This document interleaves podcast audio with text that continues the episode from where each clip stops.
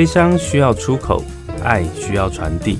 我是 Vance，我在这些人与那些睡着的人，陪你一起找到出口，传递爱。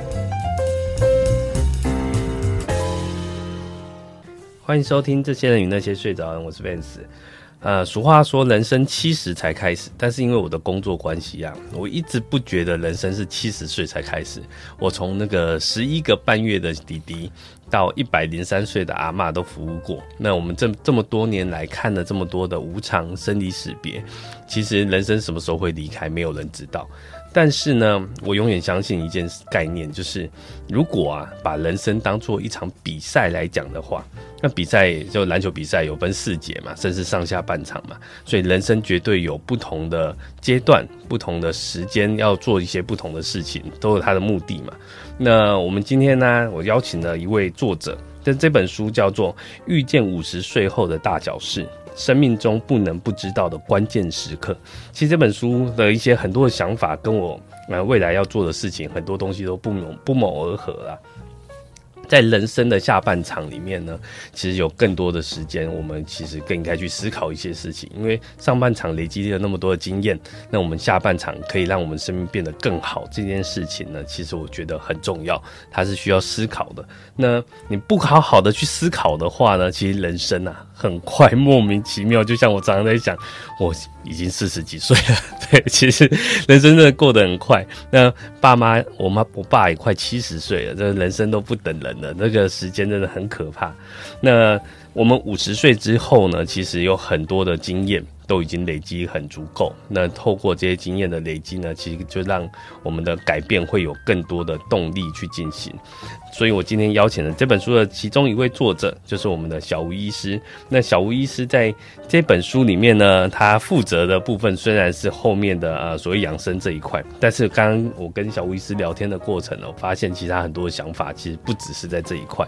所以今天就邀请他来跟我们分享。那我们请小吴医师简单的跟大家打声招呼好吗？好，Vance。那听众朋友大家好，我是小吴医师。OK，小吴医师你可以简单自我介绍一下吗？让大家更认识你。好，那我本身哈是在急诊训练，是。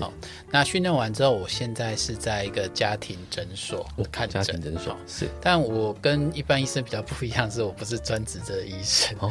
我那时候就是去诊所之后，我只有一半的时间当医生的工作，嗯，剩下另外另一半在干嘛？另 另外一半呢，就开始服务正业了。对，那我一开始的。另外一个事业就是大家已经想不到，就完全跟医生没有关系，我直接去做网络行销。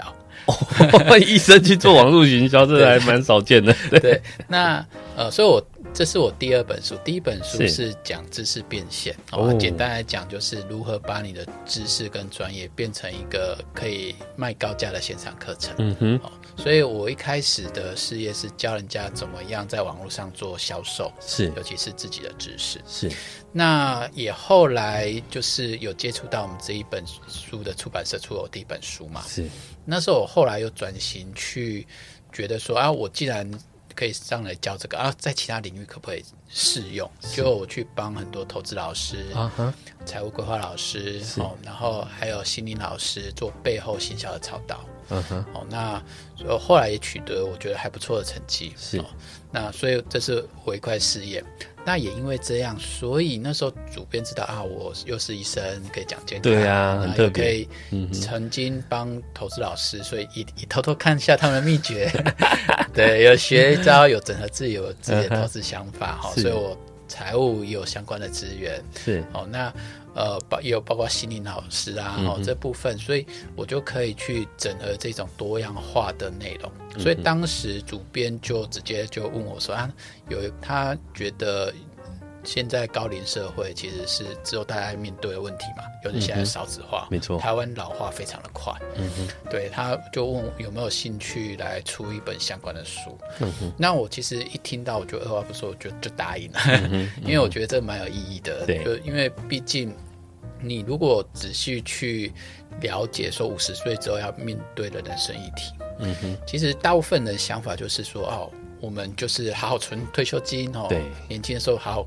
工作赚钱，嗯，然后退休之后就可以游山玩水，对，好，哦，最后其实你真的去研究，你发现完全不是这一回事，完全不是，因为你要遇到很多问题，比如说中间万一生病了，哦，嗯、那你退休金不够用怎么办？嗯，或者是哎，即使有钱，可是到时候遗产分配，哦，那还有家庭和睦，因为很多人年轻的时候冲事业，是，哦、那冲事业之后到年纪大，发现哎，完全没有顾到家人，所以跟家人不亲，没错。哦，我前阵子遇到一个纺织厂的老板，他很有钱啊，可是他说他蛮后悔，因为年轻人都冲事业。嗯小孩子根本不亲，就是不亲，好像就有点像陌生人这样，这么严重？对对，那所以你就会发现，其实人生上半场的技能跟下半场是完全不一样的，嗯、没错。所以人生上半场算是加法，不断冲刺事业，那下来是减法。嗯、所以那时候我觉得啊，写这本书就蛮有意义，因为让大家知道五十岁可能遇到哪些重要的议题。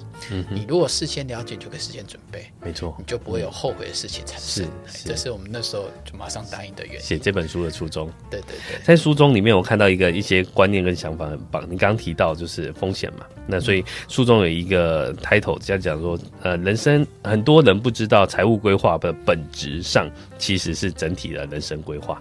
对，很多东西都跟钱有关系，是，然后很多的观念想法都跟你的都都跟风险有关系，跟几率有关系，对。但很多人都忽略掉这些，就像你刚刚讲的，人我们很多人的人生就拼命赚钱或干嘛，其实五十岁以后面临的更是那个家庭人际关系的很重大的，我觉得很重大的关键点。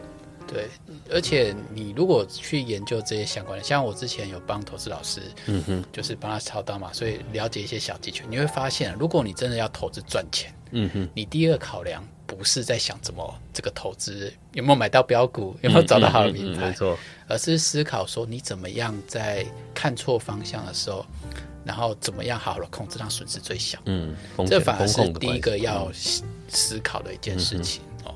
当你呃。就像我书中有讲，巴菲特哈、哦、就说，投资第一要义什么，就不要赔本金嘛。嗯嗯。第二要义什么，把第一第一项好好牢记。对，所以你不是说要拼命赚钱，而是你怎么样损失最小。当你这个基础打好之后，你其实把一些重要的投资的想法学好，那自然而然就会赚到钱。嗯。所以你越不想赚钱。反而钱会自己来，嗯哼，好、哦，这个其实是你如果在人真下半场，我觉得是蛮重要一个观念，嗯，了解。但我觉得分享很棒，因为其实很多人就像刚前面讲，那在初期在从事业务干嘛，无非就是想要赚更多钱，对。但是他他其实换个角度想，他是在追逐金钱，对，他并不是对，并不是在过好他的人生，对。我觉得这是一个很重要的观念呐，这是我自己一直以来觉得。我们不应该去追逐金钱，而是过好人生，让金钱来追逐你。我帮一个财务规划老师，他他就讲了，我觉得蛮棒，就是当你投资理财，其实不是在理金钱，而是在理你的生活啊。是你把你生活理好，嗯哼，那自然而然就会越来越好。嗯哼，很多人都在在讲说，我就是没有钱啊，让我有钱了，我就可以怎么样怎么样啊。其实我觉得 我就是有点本末倒置。对，其实我们时常会忽略自己已经拥有的东西。对啊，我觉得这很重要。因为你看，我们身体每一个器官哦，嗯、然后你要换颗心脏，换颗什么东西，那都超贵的啊。但是你现在就有健康的这些东西，但是你就是要去拼命工作，把这些东西搞坏，就像台积电的工程师在卖肝是一样意思，搞到后来赚到一些钱，但是肝也坏了。对，因为我我的背景比较特殊啦，因为我我是医生，但是我我。每次跟老板谈，我我不是说我要加薪水，我说哎、欸，我可不可以减少看诊？对，减少看诊，我薪水领少一点。是是是，因为我觉得其实有时候是人生够用就好。嗯，哦，那够用就好的时候，你有额外的时间，然后就可以做更多自己想做的事情。嗯哼，所以这是为什么我会。有医生，又其他斜杠，因为我觉得这样我人生够了几条。我之后有很多故事可以跟我子孙儿子分享嘛。嗯嗯，对啊，所以我自己反而是在三四十岁就觉得我我打算微型退休。嗯嗯，所谓微型退休就是，其实我在人生最精华三十到五十岁的时候，嗯哼，那我就工我就不要全部栽在工作上，是我就是反而是像我故意半职医生，嗯哼，哦，那这半职的情况下，我是不是我我一周我工作三天，嗯哼，那我剩下四天是可以做自己想做的事，嗯、我就其实在过退休生活，嗯，对啊，不对啊？那所以这是为什么会提到这里，是因为我觉得我这一本书其实真正想要给的读者，是不是五十岁要用的？嗯，不是越早越好，甚至三十二十岁的年轻人都可以读这本书。嗯因为你如果能事先已经看到我们退休五十岁之后所面到问题，我们是以以终为始嘛，嗯嗯，你知道未来可能遇到什么问题，我们该学到什么样的技能，嗯，你会发现人生下半场跟上半场技能是相反的，是，对，那你为什么不直接把你最终的目的先规划好，那知道你要需要什么样的？呃，条件什么样的能力？嗯哼，好，那你就不用在年轻的时候就浪费很多时间绕弯路。哦，这是我觉得出这本书，我觉得还蛮重要，跟大家分享。哇，我觉得这样这样听起来啊，这本书的出出这本书其实有很深的一些目的性跟想法，对，是想要跟大家分享。刚好借由这本书可以跟大家聊很多。那这本书其实这几天我把它看完了哈，我跟大家简单的先分享一下。这本书其实我觉得它是一本工具书，对，没错，它其实。它告诉你在不同年龄可能会遇到不同的事情，你可能要如何思考的方向，甚至比如说，甚至在选择呃养老院或是你的退休金规划各方面该怎么去思考。当然，我觉得每一个人的背景不一样，他的处理的方式也会不一样。但这本书提供了很多不错的面向，让大家去思考、去参考，然后不见得会适合每一个人，但是的确这些都是一些很。我觉得是中肯的面向，因为现在知识太多了嘛。刚刚我们也聊到，就是知识太泛滥，取得知识太容易，我们需要的是如何去寻找适合自己的。嗯，呃，对，不，而不是什么东西都照单全收，人家讲什么就相信什么。不是，呃，小吴医师比较特别，不是医师都是投资专家哦。对，这个这个这位医师真的很特别。但是换个角度想啊，因为你可以做这样半职的工作，这是很多人羡慕的。但是换个角度想，就是因为你是医师工作，医师的收入相对比较高，他可以做到半职。但有些人不是啊，他可能是呃服务业，他可能。一天就是要卖十个小时给公司，然后做的要死才赚了四万块。嗯，对，像这样子的人，他可能会很羡慕说啊，这样医生半职，他可能做半天就是我一天的薪水。对，对 但其实我觉得换个角度想，就是所以你要去选择去重新，我觉得这样的人更是需要去 reset，去重新思考他原本的思维。对，其实因为你如果像一般医生，就是。会有一个盲区，就是当我们收入多，你相对支出就多。嗯，没错。对，所以你呃，之前有一个富爸爸穷爸爸现金流的游戏嘛，是。是那大家会觉得说，诶，如果有玩过，你就知道他会一开始会叫你选角色。嗯哼。那你知道最容易破关跟最难破关是什么吗？嗯。好，最难破关就是你抽到。医生这个角色哦，医生最难破关，为什么？因为他的支出高 哦，所以你其实收入高，支出高。可是最容易破关是什么？是门卫哦，就是这是保保全的概念，对，保全哦。那为什么？是因为他一开始物欲没那么高，所以他的支出比较低。嗯哼，所以他收入即使看起来不高，可是他的关键在你的这个，不管是投资理财也好，或者是你的收入。有没有可以很轻松打平的管销？是，所以存钱才是关键，嗯，而不在于你的绝对值的收入。是对，因为不小心大家就会陷入收入陷阱，就是 我赚的多，所以我一定要开双 B，我要住什么豪宅才行。对啊，那你看我半职，我其实赚的比一般医生少，但是医生比如开始就会卡一个房贷。哦，对对，他一个月可怕，五五万六万就一定要一定要付出去的，他不努力赚，没有赚到五六万，他怎么去住这个房子嘞？对，然后比如说那个学校，那小孩子学校就要读贵族学校哦，一个月我朋友都跟我抱怨说，一年就八十万喷掉了，夭寿哦。对啊，当然是我自己设定，是我发现我。的教育理念比较是希望就是小孩子比较在自然中成长，所以我就读公立学校，啊嗯，OK 啊。是是是。然后那加上我我是用租房子的，啊嗯，所以即使我是半职，我收入比一一般医生少，是，但其实我的财务是过了别人家钱手。嗯，对，了解。我一直还有一个观念呢，啊，我觉得真正的自由啊，是来自于懂得控制欲望的才会开始自由。你不是被欲望给操控。因为欲望、物欲这件事情是我相信人性啊，每个人都有。那如果今天你没有金钱上限，你要选择一台买一台车子，我相信很多人一定从双臂起跳吧。是，跟玛莎拉蒂、保时捷都都一定会选吧。没有人没有上限，你还去买 Toyota，就你不不用担心，就是今天郭台铭、郭董要送你一台车，让你自己随便去选，你一定是选贵的。没有人会去选 Toyota 吧？对对对对，这概念是一样。对，所以那个物欲物哇物欲啊，那个欲望啊，其实每个人都有。但是你要如何去懂得认识欲望背后带来的动机，它到底是正向还是让你沉沦？还是懂得去控制它，才是真正自由的开始。这是我一直以来的观念啊。然后小吴医师刚刚讲那个，真的是就讲到我心坎里。对，对啊，我就是选 Toyota 那一张。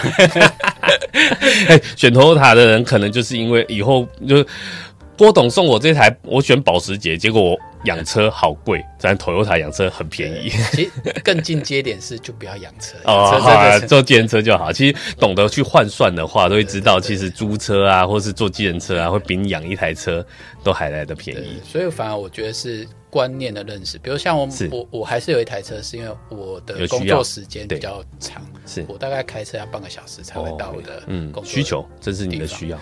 对，所以还是需要。是，但是我选车我不会。我反而是会挑价钱比较低，但我首选就是安全，所以我买的车就是我那个类型之中最安全，是价位是偏比较低的。是，对对，没错，我觉得这个这个观念真的太好，因为其实你要去懂得知道你要什么，这不是不是。想要，而是选择你真的需要什么这件事情。好，时间关系，我觉得有太多的东西可以跟大家聊。我们待会回来，下一阶段我们再继续跟大家聊一聊这本书跟小吴医师想要给我们的一些观念跟想法。待会回来，拜拜。欢迎回来，这些人与那些睡着的人，我是 Vance。刚刚前面我们有聊到，就是那个欲望啊，各方面的这些问题嘛。但我一直觉得啊，有一件事情很重要，可要想想，请那个书中也有提到，也可以请小吴医师跟我们分享，就是工作呃到老的意义这件事情。其实书中有一个章节专门在讲这一这一段呢、就是经济与情感最好的双重保障。其实很多人呐、啊，一辈子努力上半场努力工作，就是希望能赚到很多钱，或是赚到足够的钱去过他的退休生活。但是在我这一端呢，其实我看到很多的长辈呢，急着退休，但是退休没几年。他们可能就要去跟上帝喝咖啡了，对，反而是退休后不知道自己要干嘛，我觉得这是一件很恐怖的事情。是，退休不应该是不知道干嘛，其实退休你虽然有更多的时间，你应该要。因为我我觉得就可能他们年轻也没有好好去安排他们的空空闲时间，他们的空闲时间就是工作之余，可能那时候还有小孩成长要陪伴或干嘛，那他都没有去好好的看待自己想要什么，所以退休以后就不习惯这件事情，以后我就有很多东西空闲下来。那我的工作常常看到是。这个人还蛮年轻的，六十几岁，不是才刚退休没多久就挂了。嗯，我觉得不应该是这样子的啦。对，退休应该是有更多美好的事情等你去做。那这一块，小吴医师有什么想法可以跟大家分享的？啊，那其实呃，应该我们要重新源头来发现，就是说我们对快乐的呃，为什么人会快乐？嗯，哦，大部分人觉得退休的想象就是，然后我就。不用工作啦，哦，然后这样我游山玩水就快乐。嗯，其实完全不是这样。没错，没错。对，因为它变成你只是想要放纵，可是你没有真正去思考你的人生目标跟真正的意义。嗯哼。其实我们人一定要有一个目标。嗯。只是人生上半场的时候，我们时常是被迫的。这个意义是别人给的，因为从小像像我我自己就是我爸妈说啊，你就好好读书，嗯，好好工作啊，你考上医生了啊，那把医生做好，嗯，哦，那这样就有钱，人生就一片光明了。对对对对对，哦，那可是没有看到的事情是，这个因为不是你自己啊，不是你真正要的，嗯，那不是你想的话，你当你这个工作不见了，嗯，哦，比如说那时候我为什么后来会去做网络的。一一方面原因就是，我如果卸下医生这个光环，那我到底剩什么？嗯哼，对啊，你这个事情是每个人答案是不一样的。没错，对，因为我很庆幸我那时候决定是半职的医生，是因为我们现在有健保制度，是、哦、大家觉得健保服务很好，可是医生本来就变成一个医院的棋子啊，对对，其实。看起来哎，薪水是很高的，只是一开始初期我们是用干换来。我我最高跟的工程师一样。我最高工作有一次训练是直接连续在医院七十二小时。七十二小时哦。对，下下班之后，那时候我还印象很深刻哦，三天这样，因为我们假如要值班是哦，不就是早上比如说六点多去医院哦。嗯晚上值班就要六点结束，可是假如那是白天又有工作的话，就六点到下午六点，哦，这是一次值班。然后我那时候连续值两班，晚上又六点又开始值，对对对，又值 这样。那时候当结束七十二小时的时候，我那时候走出医院，那时候刚好白天，那时候，然后觉得哇，好像从监狱出来一样。对，所以。变成说你这个意义哦，我觉得人生下半场有一个很重要的任务，嗯，就是你要学会你怎么过得精彩，就是你怎么样好好过你的人生，或者是你怎么样玩出你自己哦，真的觉得很有意义、很快乐的一件事情。没错，对，所以呃，就这个层面来说的话，其实这个下半场哦，其实反而比上半场难。为什么？因为你没有。没有方，你有太多方向，意思说你一开始会摸不着，要选哪一条路。所以你如果退休是直接游游山玩水，我们书中就讲，嗯、你如果能玩半年哈，嗯、就就很厉害了。然后你玩乐大师，你如果没有一个方向的话，其实你可能玩个两三个月，你就就觉得腻了，就腻了，嗯、你就不知道要做什么。那你不知道做什么时候，你你就活动会减少，嗯哼，你就。出去玩，然后你你也觉得兴致缺缺，你都玩过啊，你出国，你环游世界，啊，就跟团，那也没有把一些有名的国家逛一圈之后，然后嘞。你到底留下什么东西？你你自己到底喜欢什么？嗯、哼啊，腻的话你就不会想动，嗯，就窝在家里。嗯、所以很多人退休之后都窝在家里。嗯、啊，大家知道啊，动物是要动的嘛。嗯哼，对啊，我们是动物，它要动。你不动的话，你其实你就会不小心违反了养生原则。嗯哼，那所以你的很多时间哈，或者是不管是心理上呀或生理上，它就会慢慢很快速的退化。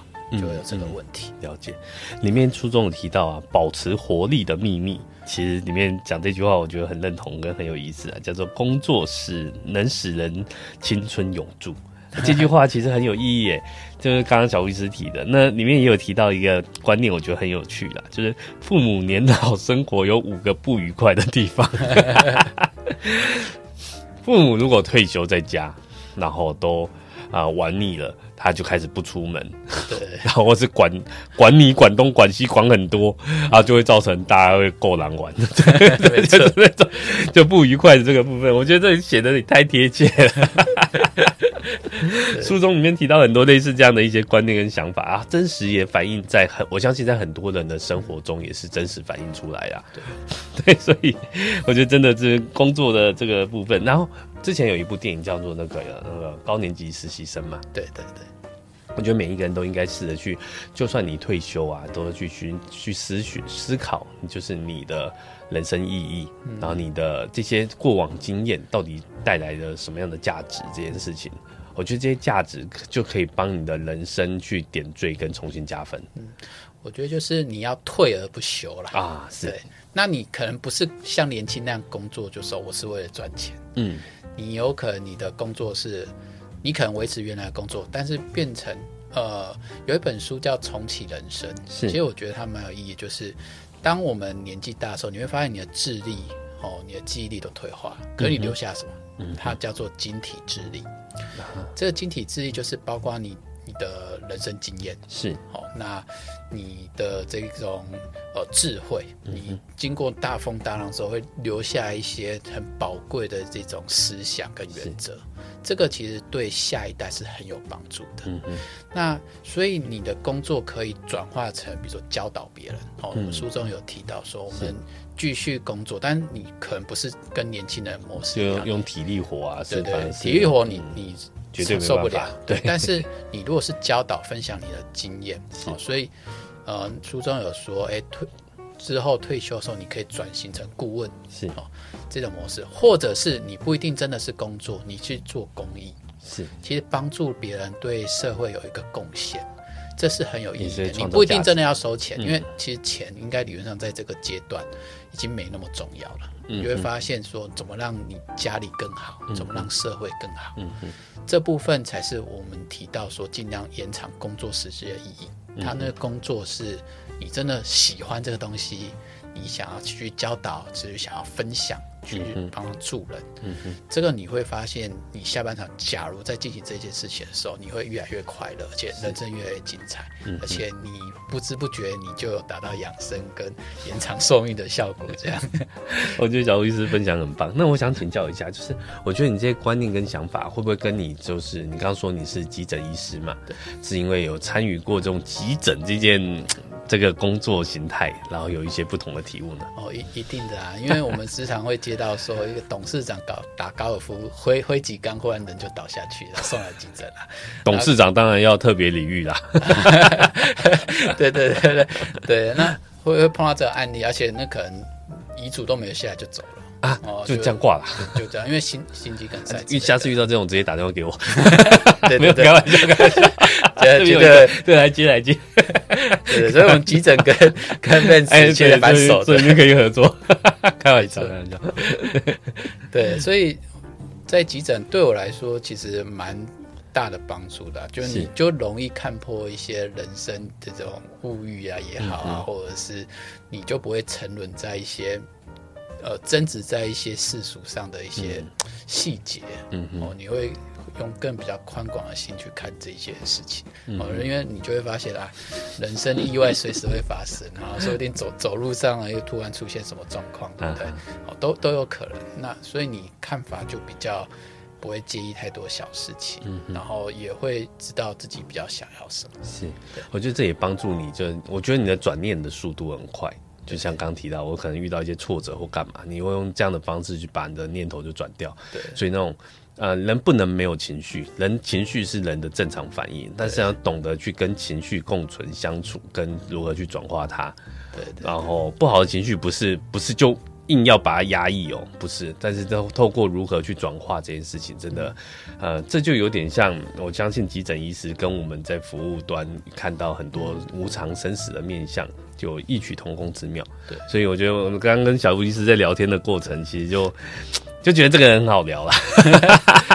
很多想法。认同 Vance 的理念，其实我们就是只要提前准备，是或者是把自己告别式好好做好，是，其实你就会发现说，其实人生没什么大不了的。我都准备好了，就是随时要离开，当然会会舍不得，但是这也没办法，因为我们也知道这是。这是不可逆的嘛？这是无常是，是我们常说人生无常是正常。对 对，因为无常，当上帝要接你的时候，你不能跟人说啊，我不想走啊，也没办法。对啊，对，其实重点就是你怎么好好把握你现在每个当下，你觉得、嗯、啊自己做好了你该做的事情了，然后而且你觉得哎，其实自己问心无愧，不会后悔，哦、嗯，把自己人生每个时刻过好好过。我觉得就很厉害了。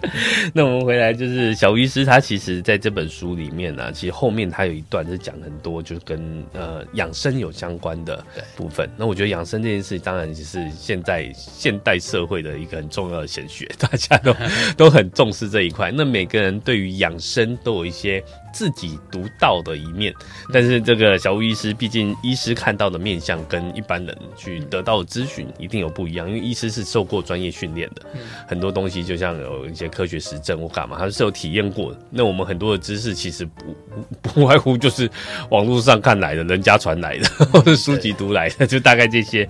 那我们请小吴医师跟我们分享一下，里面有提到恢复传统的天然饮食是养生的第一步。对这一块，什么叫恢复传统的天然？呃，传统的天然饮食，这是什么东？什么概念？什么意思？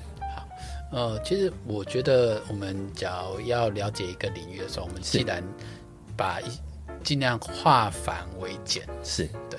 那什么是简呢？就是你如果去研究有关饮食，大家知道对养生很重要，是。那什么是养生最重要的事情？嗯，嗯，哦，那饮食一定避不开，没错。那饮食的话，一般。呃，医生我们在医院在讲说哦，不吃什么要吃什么，哦、嗯哼，那大家会觉得很乱，对不对？尤其可能我们大家想哦，有什么保健食品好，嗯、就就，就狂买，开始大家那个就卖很好，最近那什么卖很好之类的。对对对。但大家有没有想过啊？有什么样的呃模式或者是因素来决定哪一个是真正好呢？嗯，在医院的回答就是可能做实验，可是做实验会有一个盲点，就是诶，其实实验要花钱。对，所以他不可能就是你如果没有后续的一些经济效益的话，有时候很难做大规模实验。是、哦，那所以变你很难追寻这部分。哦、那一开始我其实对这个很困扰啊，到底是怎么样养生方法比较重要？所以我花很多时间研究。后来我发现，其实还可以利用另外一个角度，比如以营养学来说，我们讲饮食的话，你会发现你去研究营养学的历史，嗯，那你就会发现一件很重要的事情。为什么后来会谈就是呃养生，或者是你会发现现代人怎么那么多慢性病？嗯，你去翻营养学的历史，你就会发现一个很重要的事情，就是啊、哦，原来只要西化的饮食传到哪哪边，就慢性病越来越多。哦，所以从这个线索，你就会发现，哎，反过来，如果我们恢复传统的饮食，嗯哼，它是不是有些好的一个原则？是，哦，就可以让我们慢性病越来越少。嗯哼。诶，真的有一些实验哦，比如像我记得我那时候看有一个澳洲的实验，嗯哼，那大家知道原住民会吃比较传统的饮食，没错，对。但是现在因为西化的关系，这些澳洲有些原住民其实也是接受西方饮食，嗯嗯，哦，那就大家吃麦当劳啊，哦，刚才看，但是桌上就麦当劳，对，素食文化，我们吃这种素食的文化，就他们其实也有很多三高。嗯，没错，那么高血脂啊、肾上高脂高啊的问题，嗯、哦，他们他们因为接受这意思，就他们就把它丢回去，哦，把它丢回原始部落，就在那边生活，哈、哦，嗯、过真的恢复他们传统的原始生活，很多问题都没了。对，就八周之后，三周八周就够了。呃，就实验他们是，好像八周还是几个月，反正很短的时间，没有超过一年。哦、嗯，哎，就发现这些有大幅改善。啊哈。那所以你你就会发现说，只要我们花一点时间去找到就是传统饮食的重点原则，嗯，那再加上说我们用现代科学有实验的去做辅助验证，这样你就可以得到比较全面性养生的一个概念。哦、所以我有在这本书有特别写这相关的，有其中有章节。发现说，哎，原来很多人去调查很多传统的部落，它有饮食是。有哪些相似性，嗯哦，跟差异性，好啊，包括整理出十四点，嗯、哼。哦，那其实也很容易遵守，是，哦，那、啊、你就慢慢调整你你的你要作息恢复传统，那你就会越来越，嗯、我觉得就越来越养生这样。嗯了解，那个这十四点很棒哦。我其实这本书看完，这十四点其实很好的概念，跟一有有有有它的它的帮助我们的方式。那我们在下一阶段回来跟大家分享，就是传统饮食对于你的健康的这个部分是如何帮助到你的。那我们待会回来，拜拜。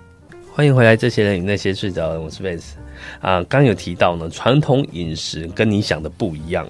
那刚刚小吴医师有提到那个十四点原则啊。那在十四点原则之前呢，其实他还有提到一个很棒的观念，叫做全食物的这个观念。那传全食物是什么样的观念？你可以跟大家分享一下吗？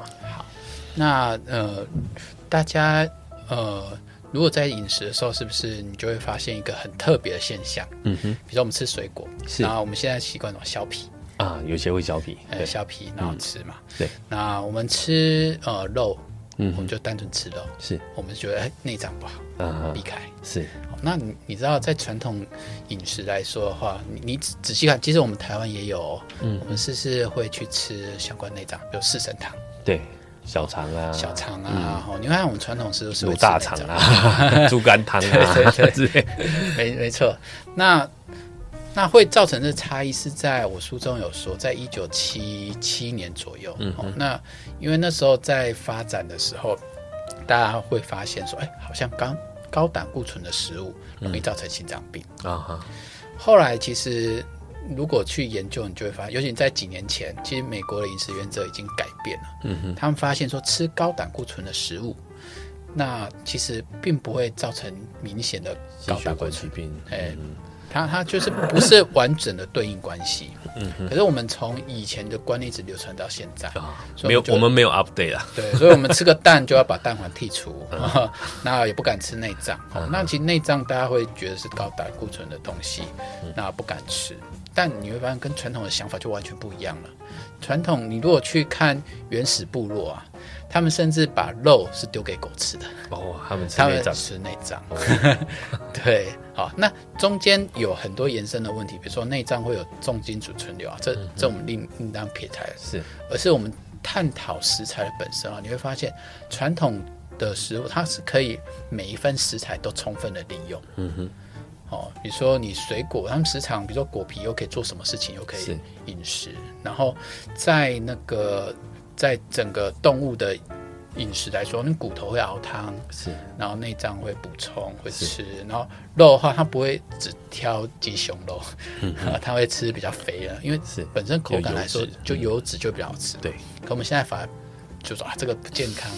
反而只吃鸡胸肉，对对对对，就就是跟完全传统看起来很像，但是跟传统还是不一样，思考内涵都完全不一样。是，对，所以这还提到全食物，就是你充分利用，就是把全部都吃的概念。嗯嗯，哦，包括你在可以吃的部分，哦，果皮，哦，其实很多微以现代科学来说，微料元素比较多，反而在果皮上。嗯嗯。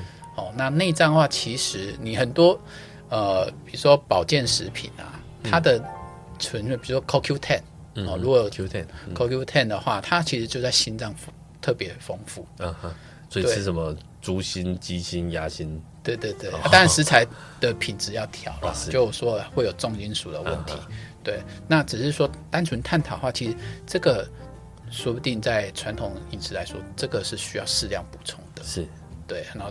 呃，蛋白不要只吃蛋白，要蛋黄。嗯哼，对，那个有很多相关的微量元素都藏在那里面。嗯，我们把它丢弃了，反而是丢掉宝藏，丢掉营养。是是是，所以那全食物的概念，其实我觉得这是常常大家提到的科学，大家都觉得科学就是答案，但其实我一直觉得科学它是一个一个过程而已。对，科学是会不断的被推翻的，就像以前说地球是平的，那就也是一种科学啊。但是后来被证实说地球不是平的，地球是圆的。然后天动说地动说干嘛，这些其实都不断不断的一段一再被推翻。所以科学是一个演进的过程。然后我们用这样的。这样的心态跟概念去看这些事情，然后刚小律师提到，我们重要的是我们要定期去 update 我们的资讯。对 对对，像好胆固醇、坏胆固醇，它还有分嘛？对不对？就我所知，他们还是有区分的。对对，胆固醇不是都不好。像我，我就记得我妈以前常跟我说：“啊，你家胆靠你胆固醇胸管啊，还可以养血。” 但是我每次去验都是刚好啊，然后就是在那个标准。对，快快没超过啦，就是高在这个标准内啦，所以自己也皮皮啊。对 对，就胆固醇而言，你有分所谓的好坏嘛？对，这个书中有特别提啊，因为就是有时候是迷失，其实我们不应该定义这是好胆固醇跟坏胆固醇。嗯嗯，它其实原则胆固醇，它其实它是一个哦，我们去救火的一个单位，就。哦意思说，当我们身体会有发炎的状况，是就是受伤发炎，是那是不是要有人去修补它？对，其实胆固醇是负责去运送哦这些救火单位的单位。Uh uh. 那所以好的胆固醇是什么？意思说，好的胆固醇就是救火完之后，然后呢会把它送回肝脏。哦、uh -huh.，那坏胆固醇什么？就是哎。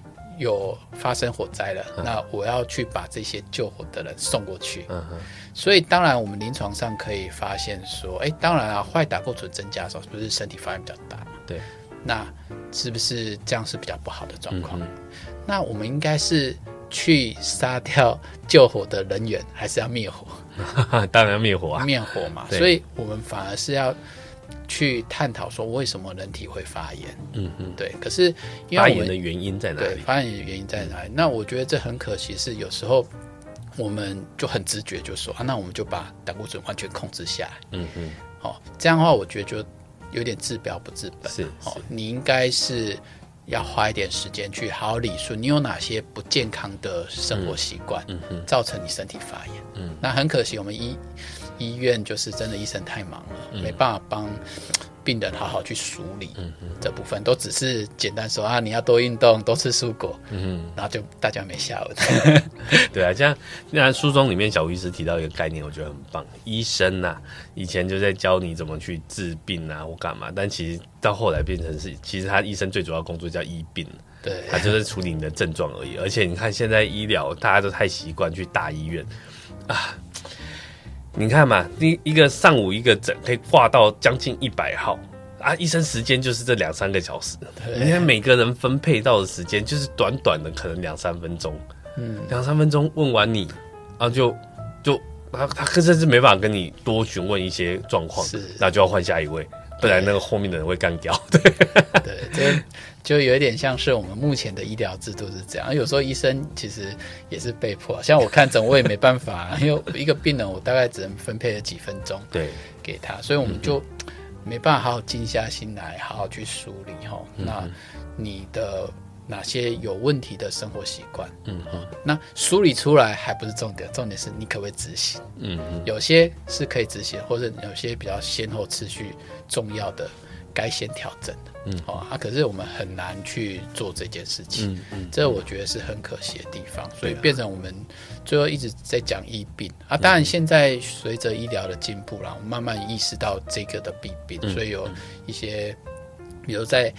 老后之后会有安宁照护的观念，哦。那我们现在也越来越强调要多运动啊，嗯、多养生这部分是有在推广，嗯、但实际上真正落实哈，我们知道人啊就会偷懒，我们都知道这个很好，这个很好，这个健康习惯，我、哦、不要抽烟哦，都都很好。可是实际上没有，其实能做到的可能是哦，做到一两层就就。很厉害的，没错没错。那我们在书中刚刚有提到卖关子，就是那十四项的那个原则嘛。嗯，那这是原则里面，你要简单的分享几项，让大家知道这十四项原则对我们的养生的部分会有怎样的帮助呢？十四项的话，我们挑几个大家比较容易忽略的，是其中是一个油脂的部分哦，是是油。那嗯，算额外补充，就是。油脂的部分，我们会建议比较是传统的好油，是好。那这有分植物跟动物嘛？以动物来说，目前我们害怕什么？就是呃，害怕动物的油脂，比如说猪油啊、牛油啊。但是不是听说不错吗？啊，其实呃，因为大部分就会害怕这这东西，就是因为怕饱和脂肪啊啊这部分哦。但其实这个我觉得。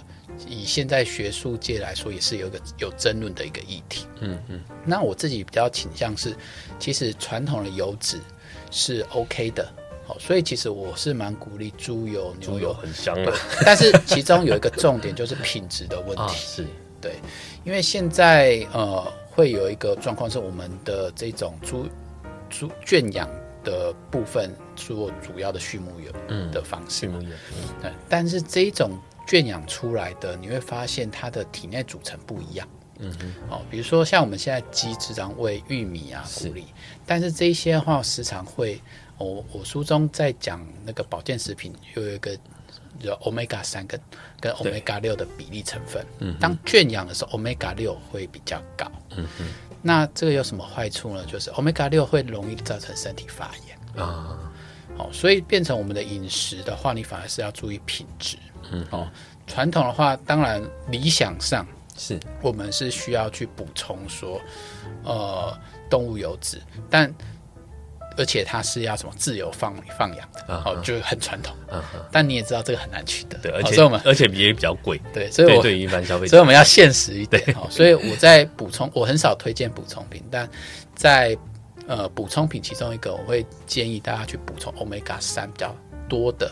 一些相关的油脂，鱼油吗？鱼油或者是呃植物性的有亚麻仁油哦，亚麻仁油。对，书中有更细部在讨论这部分，在营养补充品这部分。是是。所以在动物油脂的部分的话，你如果担心这个动物油比较不好哦，那你可以 Omega 三的油脂多补充一点。嗯哼，哦，那不要太害在吃食物的时候不要太害怕。就是吃油脂的部分，不要只吃鸡胸肉，蛋白质要足够，但是要蛋白质要配一点点适量的油脂，油脂，哎，这样其实比较好吃，嗯哼，而且不一定比较不健康。嗯，好，其实传统饮食真的是朝向比较油脂多一点、丰富的地方会比较好。嗯，那就植物性来说的话，目前来说比较好取得，像橄榄油啊，是这这部分其实都很好的。嗯，但大家比较容易忽略是我们在卖场看到很多葵花油。对。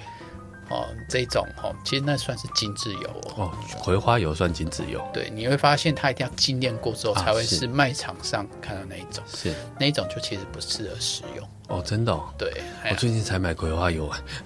对对对，因为大家做高过精致的时候才能榨出来，所以你看到传统的食物油都是要人又要现榨。嗯哼。所以我们现在台湾有苦茶油。是。哦，或者是国外有橄榄油，嗯、这是还不错的一个补充的一个方式。嗯苦茶油也不错嘛，对啊，因为它一般哦，当然就是你看你的压榨方式嘛，嗯嗯，哦，就是冷压现榨，哦，而且是比较天然食物，嗯、是我比较建议的。嗯嗯，还有一种油叫叫什么？嗯，那个突然忘记它叫什么油，就是除了葵花油、沙拉油、大豆油、橄榄油、花生油、花生油，还有那叫什么？那米米玄米油，玄米油好吗？其实你就看它的制成啊，对，熏油我比较没有研究啊，对，但其实你就要分你是精炼的化工出来的，或者是你是真的天然食物去冷压现榨，而且你在足够呃短的时间赶快使用。哦，那油也不能就是放太久，它会变质，反而对身体更不好。对对对，OK，这十四项原则里面其实还有很多蛮有意思的，比如说发酵食物这一块。对，很多人会觉得吃那个鲜的甲固啊，对身体不好，但其实有些发酵食物对身体是不错的。对啊，现在不是保健食品流行那个益生菌吗？啊，益生菌其实就是发酵，益生菌算发酵的。对啊，它不是酵母菌啊，酵母菌。对啊，其实它的概念是这样，你所以你会看到传统，比如韩国的泡菜，嗯嗯，哦，那国外有优格，啊是对，所以其实。用一些发酵的形态啊，比如像牛奶，很多会有这些，就是蛋乳酸酸奶，对这个部分其实是有发酵过后的，嗯、其实你会发现比较好吸收。嗯，如果单纯喝牛奶，有些人还会怒怒态不耐症。对，像亚洲人都会有很多亚洲人都有这种问题，对，因为我们比较没有那种喝牛奶的传统啊，是对，所以呃，发酵食物呃就。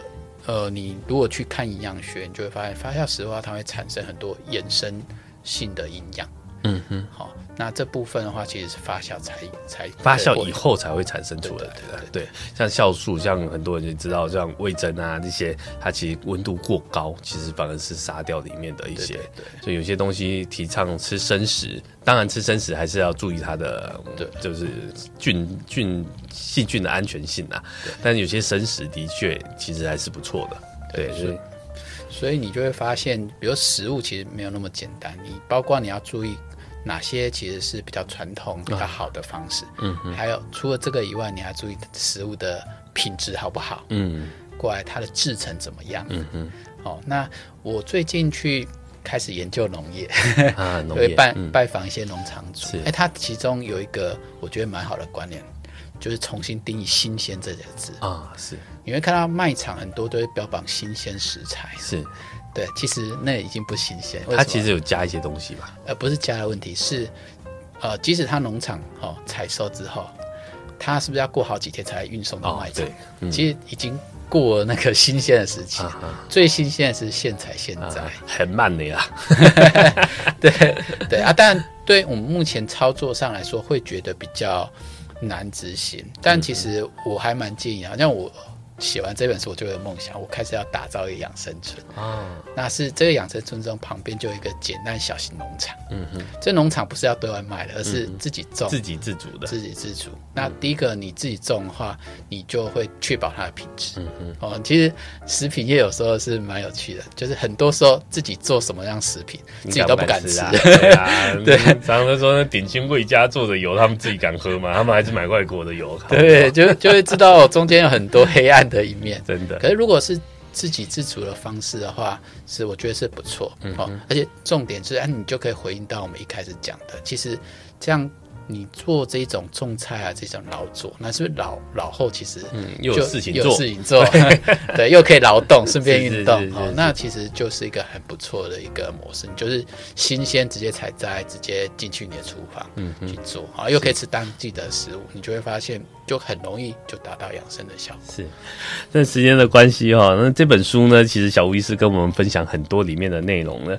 但其实有更多的内容啊。刚刚我开头提到说这本书是一本工具书嘛，其实很有意思。那我还会陆陆续续再邀请几位书中的作者来跟我们分享书中的一些有趣的议题。那因为时间关系，我们先谢谢小吴医师，特地来跟我们分享，就是这本书《遇见五十岁后的大小事：生命中不能不知道的关键时刻》。那这本书已经在各大平台上架了，你只要上网那博客来啊，各方面只要去搜寻一下。其实就可以搜寻到这本书，那我也会放在我们的粉丝专业里面。